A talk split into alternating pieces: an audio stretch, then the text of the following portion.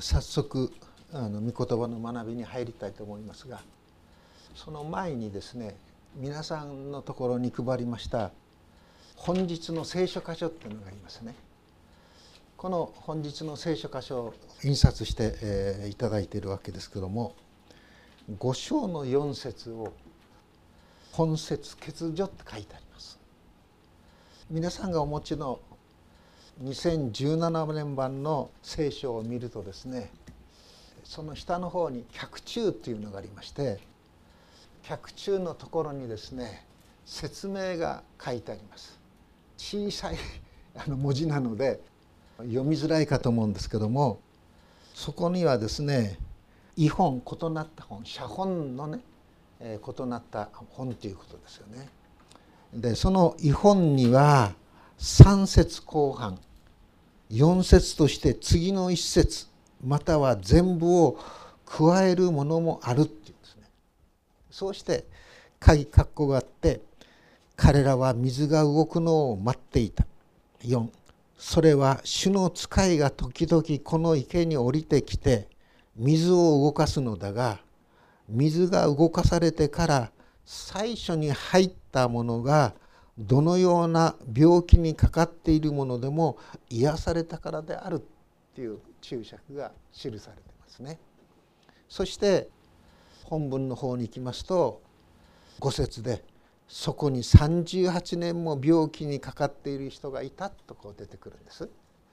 で実はこの聖書を翻訳していく時にですね、え、旧約聖書はどういう原本を使って翻訳していくのかあるいはまた新約聖書はですねどういう原本を使って翻訳しているのかそれがですね一番後ろの方にあの出てくるんですね。聖書のですね一番後ろのところに後書きがこう書いてありましてその後書きにですね聖書新海訳2017年の翻訳改訂において旧約はビブリアヘブライカの第4版および第5版新訳はネストレ・アーランドの皇帝本第28番並びに聖書協会世界連盟第5版に基づき訳業を進めたっていうふうにこう書いてあるんです。ですからこの訳業ネストレのアーランドのですね第28版のところにも実はこの4節が書かれていないんですね。でも書かれている主な聖書もあるのでこの脚中としてこれがこう出ているっていうことなんですね。で実はここのところをこう読んでいきますと特に、えー、もう本題に入ってしまいますけどもイエス様がエルサレムにまた再びやってくるわけですね。再びやってきた時にどういうことが起こったかというとエルサレムのですねベテスダという池に行ってそしてその池の周りにですね5つの回廊があってでそこにはですね大勢の人々が伏せっていた。なぜ大勢の人々が伏せっていたかというと実はこれこれこういうわけでこういう言い伝えがあった。ベテスダの池。おそらくそれはですねなんか間欠泉みたいなものなんでしょうね。こう水が湧き出し水が国そうするとですね最初に入った人がどんな病気の人でも癒されるという言い伝えがあった。それでもうある意味ではその当時のお師さんからですね、えー、見放されたと言ってもいいでしょうね。どこ行ってももう何も良くならない。そういう人たちが大勢そこに伏せていた。でその中の一人にイエス様は目を留めて癒しの奇跡をなさったということだと思うんですね。で癒す癒される。病気。ね。それらはですねイエス様が来た時にいろんな人の病気をですね癒します。そしてまたその病気もですね目の見えなかったりですね足が動かなかったりですねそういう病気もあればさらにですね亡くなった人までラザロの復活なんか言うとね亡くなった人までイエス様がですねラザロが収められていた墓に向かってもう死んで4日も経ってるんですよに「ラザロよ出てきなさい」って言うとですねまさしくラザロが出てくるわけです。そういうですね奇跡をイエス様はなさったということですね。たくさんたくさんのこう奇跡をしました。そのイエス様のなさった奇跡それらをですね一つ一つですね本当に書き記していくとするならばある賛美歌にもあるやありますようにですね大空を神として海原をですね墨として木の枝をですね筆として神のなさったイエス様なさった一つ一つを書き記しても大空のを神とした場合でもそれを書き記すことが不可能だろうというようなことがこう言われているんですね。そして今日学びますヨハネの福音書の5章はどういう印かというといや何番目の印かというと第3番目の印なんです。それはですね4章のですね54節そこを見ますとですねイエスはユダヤを去ってガリラヤに来てからこれを第二の印として行われたと書いてあるんでしょ。第二の印として行われた。そして第3番目の印が今度はですねエルサレムに行ってそしてベテスダの池のほとりで病人をですね38年も寝ていたその病人をイエス様が癒したということなんです。印なんです。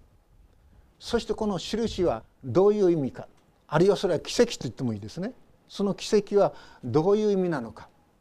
それがですねこのヨハネの福音書を書く書いたヨハネがですね繰り返し繰り返し読者にですね訴えている事柄なんですね。すなわちイエスがなさった奇跡それはですね証拠としての奇跡と言いますけど何の証拠なのか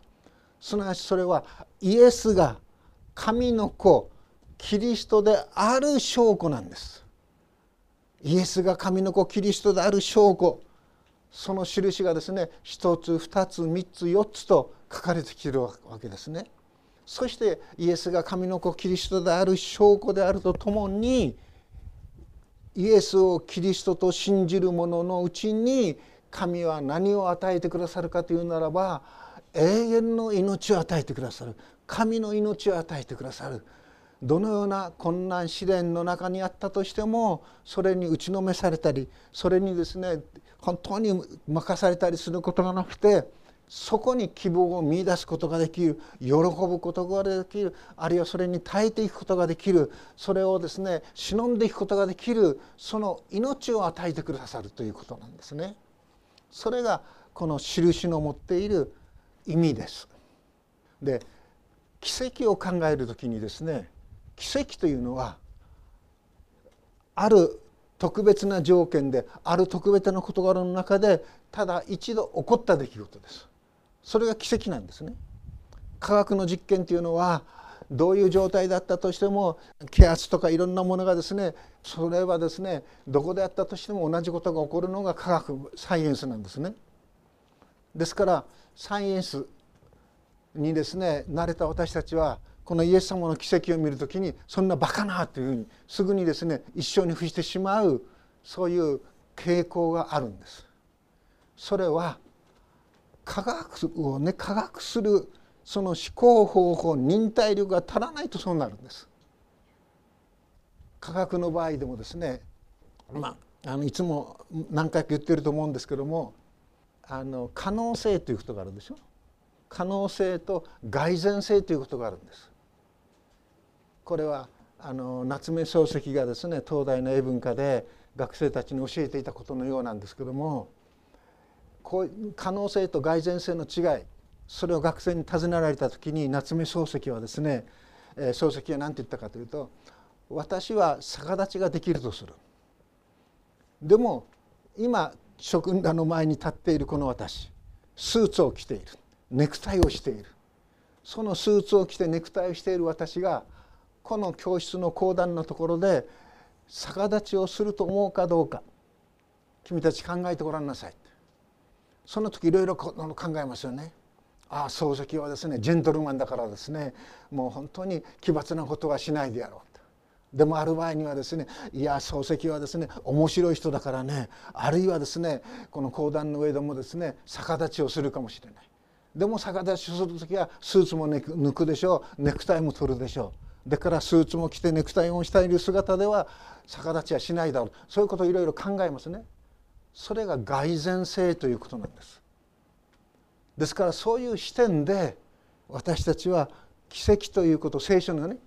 奇跡ということを受け止めていかないとも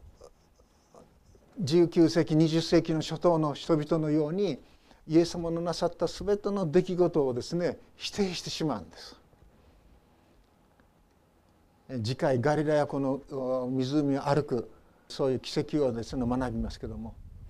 そういうですね科学万能主義的なそういう時代の人たちはどういうふうに考えたかというといやイエスはですねあのガリラヤ湖の状況をよく知っていたんだと。だからですねどこにね水の中に隠れている石があるかはちゃんと分かっていてねその石から石へとですね飛び乗っていったんだと。それを夜だから弟子たちはそれを見てねいやあの湖を歩いたっていうふうに言ったんだとかですね。あるいは復活の記事でもですね石の墓の中にイエスイエスはですね屍の置かれるわけでしょ？と石岩ですからですねこうやってずっと水がですね出てきてにじんできてポタポタ垂れますね。でそのポタポタ垂れた水がですね天布で巻かれたイエスの顔の上にずっと当たってですね蘇生したんだってそんなことを言い始めたのが第一次世界大戦前の状況だったんです科学万能主義で。でも第一次世界大戦が終わってサイエンスでは科学ではねもう世界をユートピアにすることができると思い描いていた当時の人々の思いがね壊さんに壊されたわけです。科学ではダメだっていうようなことが。それから聖書の読み方が少しずつ少しずつまた変わってきたという流れがあるんです。こういうこと話すとまたきりがないんですけどもそれでですね証拠としての奇跡それはですね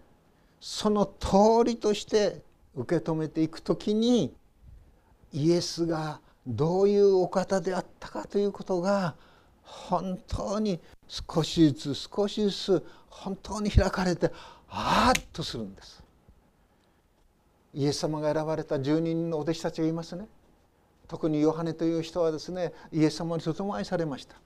そしてこの福音書はですねそのヨハネが書き記しました。そのヨハネは福音書を書くときにイエス様こそがですねまことに初めにおられた方なんだ。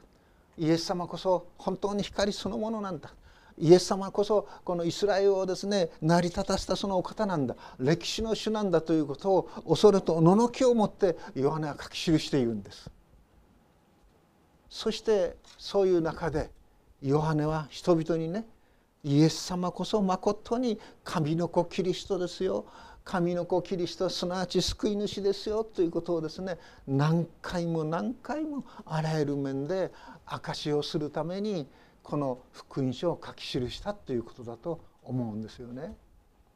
第一の印のあのガリラヤのカナという町での婚礼の時によく結婚式なんかでそれをこう使いますよね。イエス様は結婚をですね祝福してくださいました。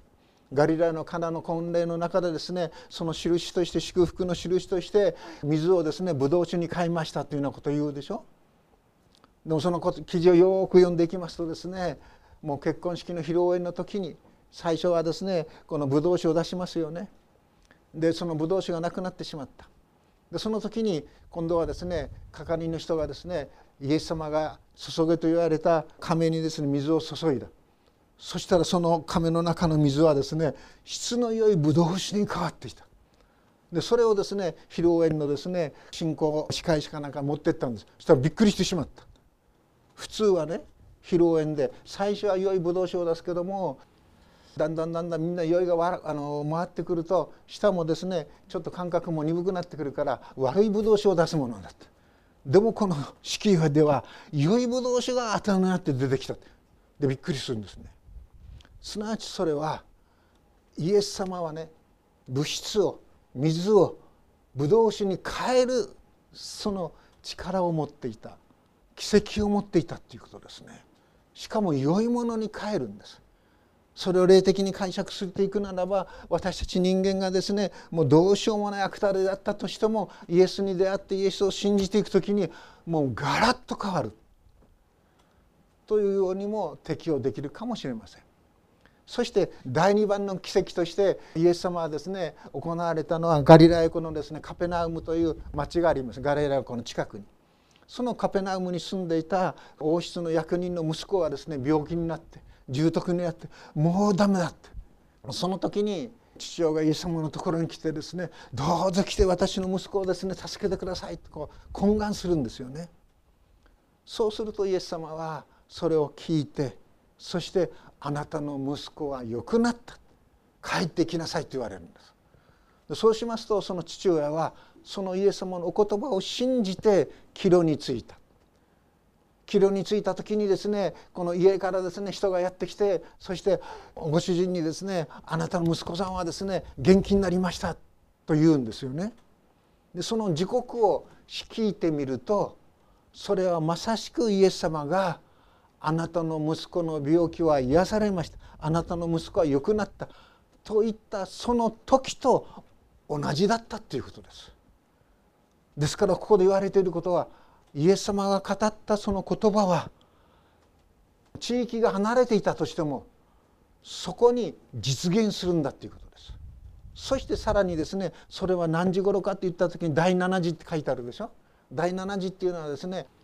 ヤコブの井戸のところで女とイエス様が出会いますね。それは第6次だったって言います。ですからこの第6次というのはその当時の時の数え方で朝から始めますから第6次というのは大体お昼頃。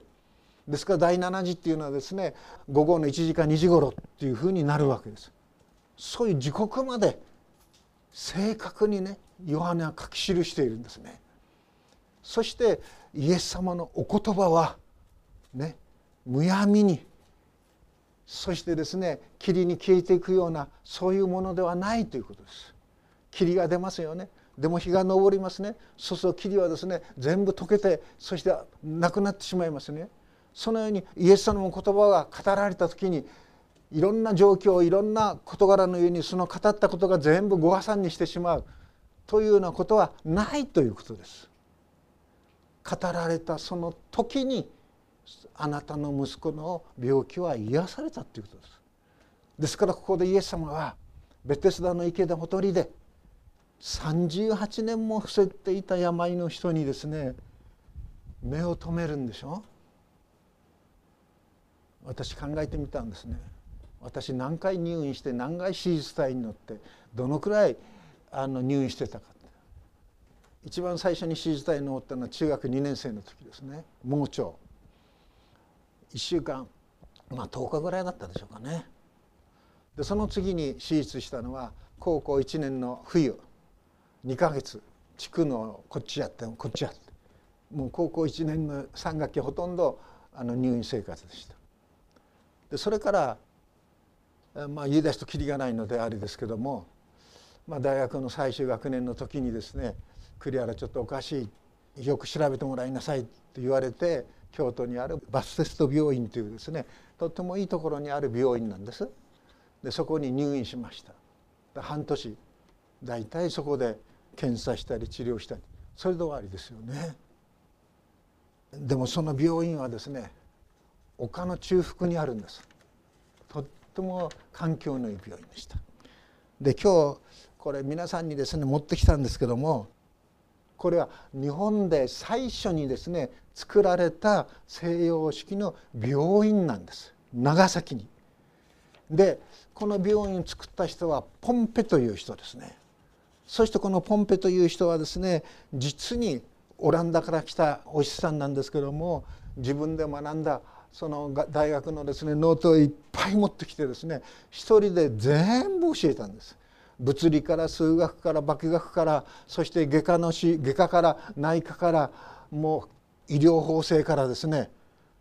よくぞ教えられたと思うぐらいに心血注いで教えたんです。でしかもそれは何で教えたかというとですね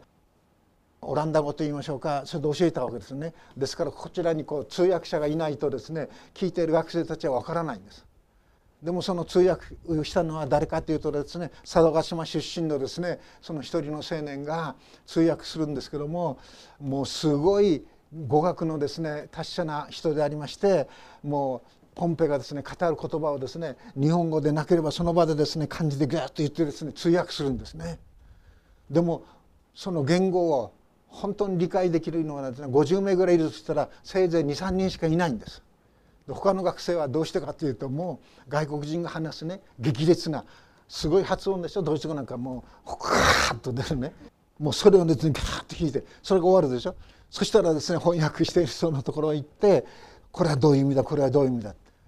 そういうふうな勉強のやり方だったっていう。実に乱暴な。でも実に熱気に富んだそういう学び方だったっていうんですよね。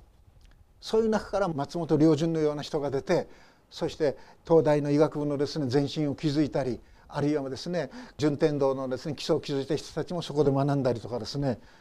もう本当にすごい医学教育が長崎で行われたんですね。そしてそのポンペの偉大さというものは医者はねどんな人が来たとしても自分の持っている力限りの医術を発揮しなさい大人様であろうと古事記であろうとどんな人がですねやってきたとしても人を見てね分け隔てしてはいけないということをですねもう口酸っぱく学生たちに言い聞かせました。これはその当時のですね徳川時代のですね首脳交渉という日本の骨組みをですね根底から崩すことになっていくんです。根底から崩すことになるんです。ですからその以前徳川時代にはですね御殿医のお医者さんと町医者の医者さんと核があってですねそしていろんなことが言われていたでしょ。でもそういうことはないんだ。すなわちそのポンペという人は医学を通してその人の前に医者がどうあるべきかという基本的なことをですね学生に口酸っぱくして教えていったということです。そこから身分制度というものが土台から壊れていく崩されていくんですね。金儲けで医者になったらあかんって言うんですね。医者金儲かるぞってそういうのをね本当に非難していました。金儲けの手段として医者になる。そういうですね医術を行い医者がですね江戸とかなんかにポコポコ出てたんです。それをですねポンペイはですね本当に見嫌ったんです。そういうものにはなるな。とまさしくその門下生たちはねそういうところから解放されて各地で使わされていきました。北海道の陸別謎に行った人はですねもう本当に自分の財産を全部売り払ってそして北海道の陸別でですねすごい寒いところで開拓を始めるんですね医療を始めるんですよね。まあイエス様は38年も寝ていたその病人に目を本当に注ぎました。どんなにつらいか。そうでしょうね。良くなりたいかってイエス様を尋ねたことに対してその人はですね「主よ私には水がかき回された時に水に私を入れてくれる人がいません」って言うんです。私をですね看護して私を看病してくれる人がいないんだおそらく前にはいたと思うんですけどもう長いのでですね親戚も親兄弟もちろんですけど親戚も友人ももう彼はですねどうすることもできない思っていたのかもしれないですよね。私には人がいません。助けてくれる人がいません。あのベテスダの池の水が動いた時に真っ先にですね私も行きたいんですけども私が行く前にもう他の人がですねその水に入ってしまうんです。私には人がいません。助けた人がいません。辛いですよね。病人になって病気を得て本当にですね放置されておくされている。それどんなに辛いことか。その私には人がいません。といったことに対してイエス様は深い悲しみを持って受け止めてそしてその病人に言われた。起きなさい」って言われた。起きなさい。そして床を取り上げてそして歩きなさいって言うんです。起き上げて健やかになりなさい。その健やかっていうのはただ単にその人が足が悪ければ足だ足がですね動くようになりなさいっていうだけではなくて全身が健やかになりなさいという全身が元気になりなさいということです。そしてその病人はですねイエス様の言葉をですね聞いて受け止めて立ち上がりましたね。どんな気持ちだったのか。私ももう鳩ヶ谷時代ですからもう40年以上前ですよね。アキレス腱を。最初はですね左のアキレス腱を切ってギブスビーッとはめられました。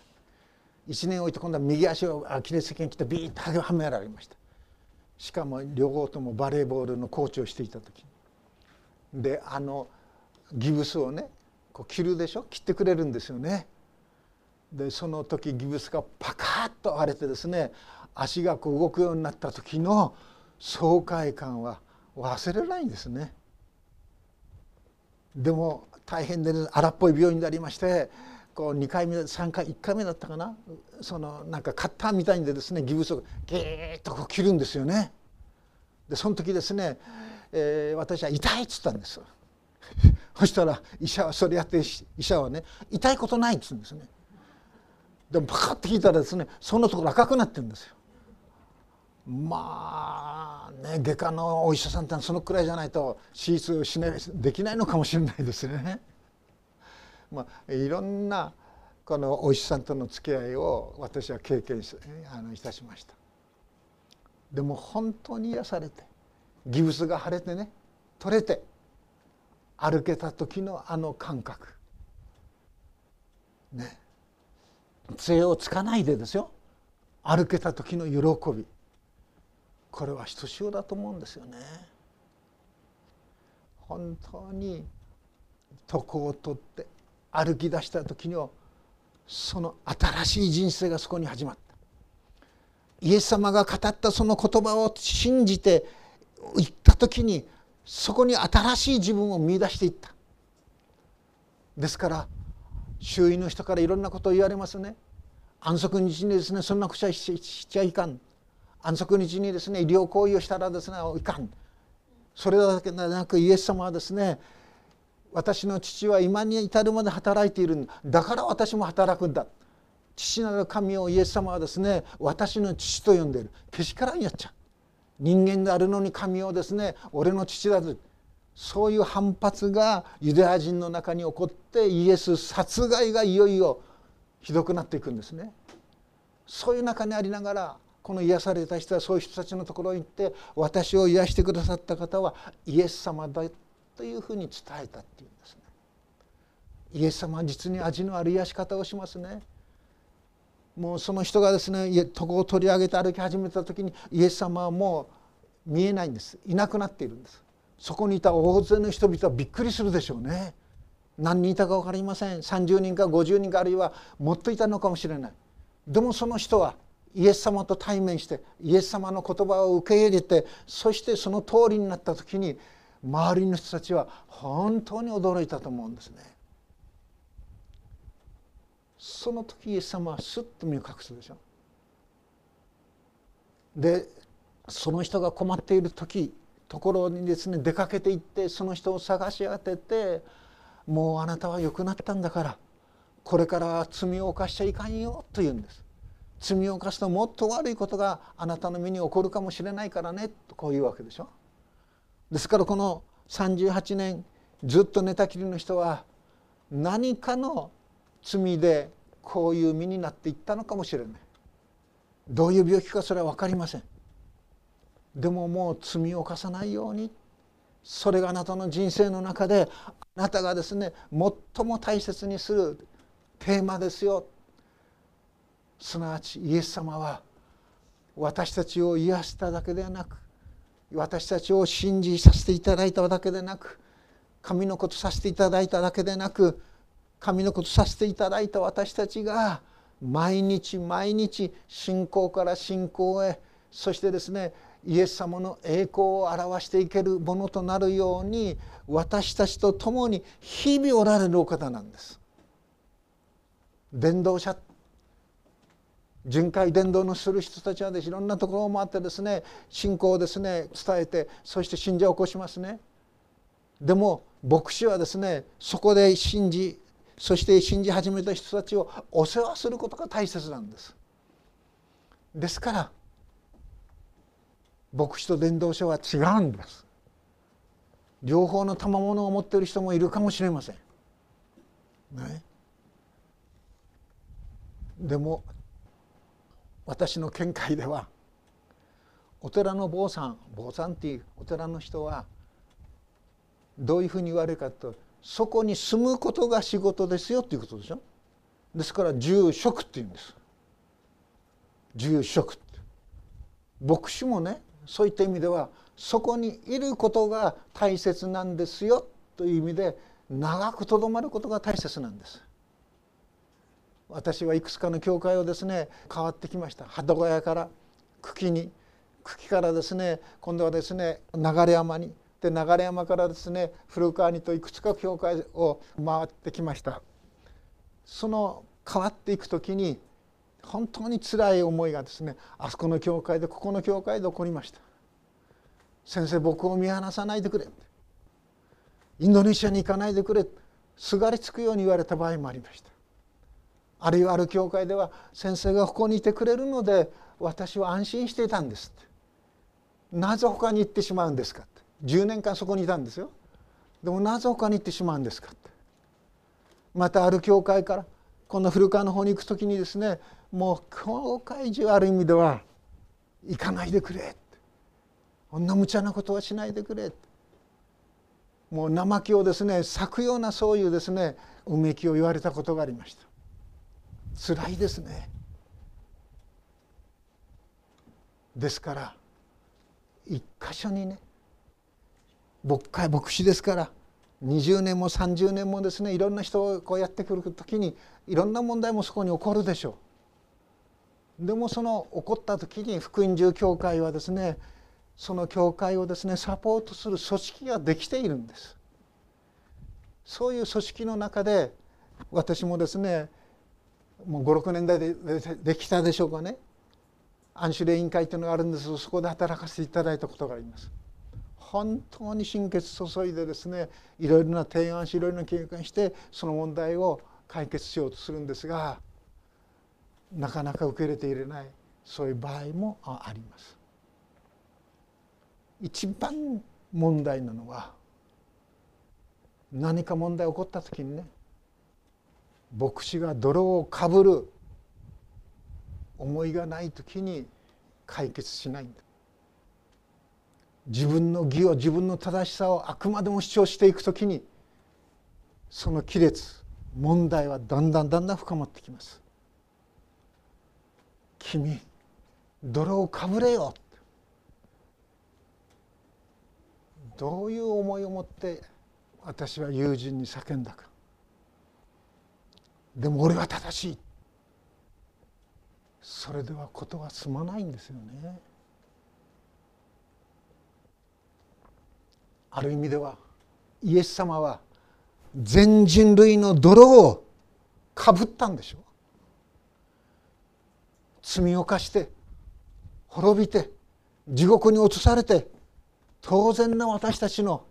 その罪をすなわち泥と言ってもいいんです。その泥をイエス様は全部かぶったんでしょ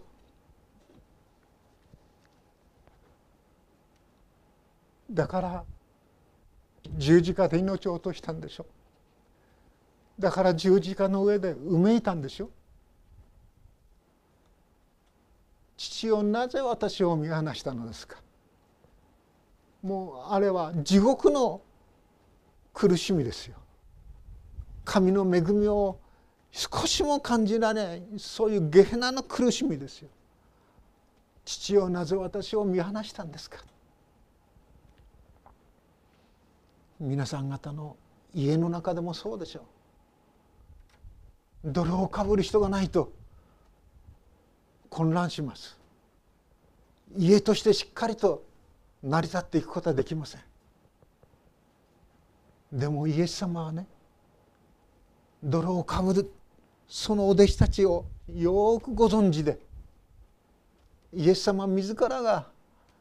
たらいバケツに水を入れてお弟子たちの足を洗って手拭いで拭いてくれたでしょイエス様はねそういうお方です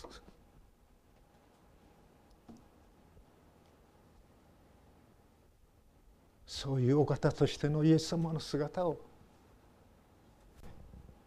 ヨハネの福音書の著者のヨハネは書き記し書き記していくんですよね。そしてこのような印はもう数え切ることができない。なぜ私がこの書物を書いたのかそれはあなた方がイエスを神のことを信じ永遠の命を持つためなんだここまでの愛をヨハネはご自分の体験を通して私たちに伝え続けていてくださるということです。どのような中にあってもイエス様は良くなりたいのかそのように尋ね続けていてくださるはずです。良くなりたいんだろう幸せになりたいんだろう喜びを少しでも味わうようなそういう日々を送りたいんだろうそれがイエス様の思いですね。そのイエス様の語りかけに素直に心を開いて主を見上げ続けていきたいと思います。祈ります。天の父なる神様イエス様のなさった一つ一つの印イエス様の教えられた一つ一つのフレーズ言葉。それらを静かにその思いを本当に深めていくときにそこに流れているのは私たちを